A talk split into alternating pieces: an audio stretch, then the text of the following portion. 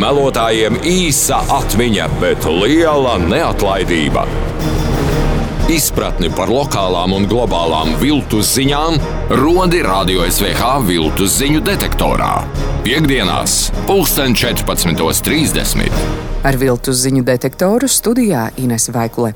Vācija atklājusi plašu viltus kontu tīklu platformā X dezinformācijas izplatīšanai vācu valodā, par to šodien raksta nedēļas izdevums Der Spiegel.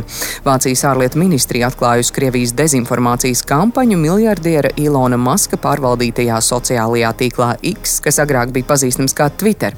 Šīs kampaņas mērķis varētu būt palielināt sabiedrības neapmierinātību ar pašreizējo Vācijas koalīcijas valdību un izjaukt turpmāku atbalstu Ukrainai. Ukrainai, tā atsaucoties uz Vācijas ārlietu ministrijas iekšējo ziņojumu, vēst izdevums, ārlietu ministrija bija uzdevusi ekspertiem ar speciālas programmas palīdzību analizēt ziņojumus X, kā rezultātā tika identificēts apjomīgs viltus kontu tīkls, kas izplata vācu valodā rakstītu saturu.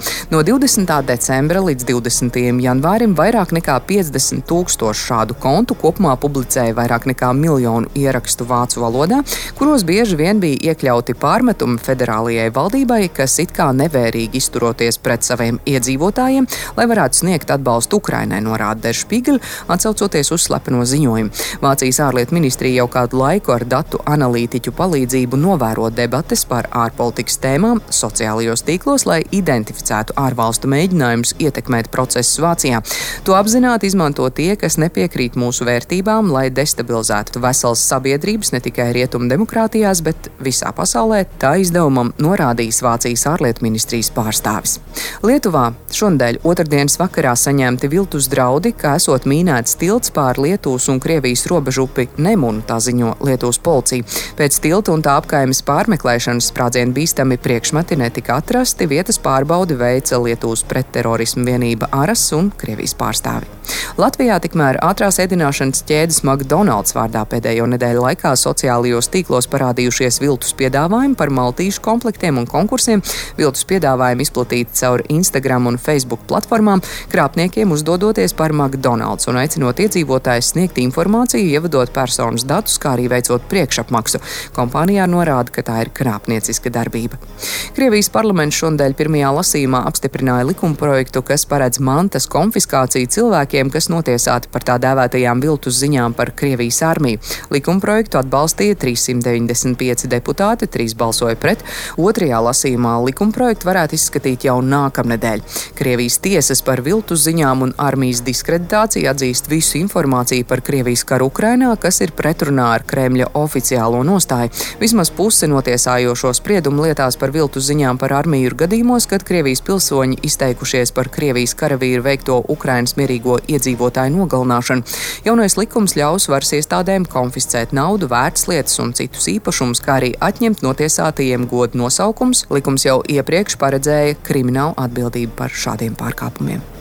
Un šīs nedēļas skaļākā ziņa, par kuras patiesumu nav iespējams pārliecināties, arī apvienoto nāciju organizācija nav varējusi noskaidrot, vai trešdien Belgorodas apgabalā avarējušajā Krievijas transporta lidmašīnā Il-76 bija vai nebija Ukrāņu kara gūstekņi. ANO drošības padomas sēdē vakar paziņoja organizācijas ģenerālsekretāra vietniece Rozmarija Dikarlo. Krievija apgalvo, ka lidmašīnā bija 65 kara gūstekņi, 6 Krievijas apkalpes locekļi un 3 Krievijas karavīri. Savukārt Savukārt Kīivas rīcībā esošā informācija liecina, ka Il-76 varēja pārvadāt raķetes okupācijas spēku armijai. Dikarlo piebildusi, ka Ukraina ir aicinājusi veikt starptautisku notikušās avārijas izmeklēšanu.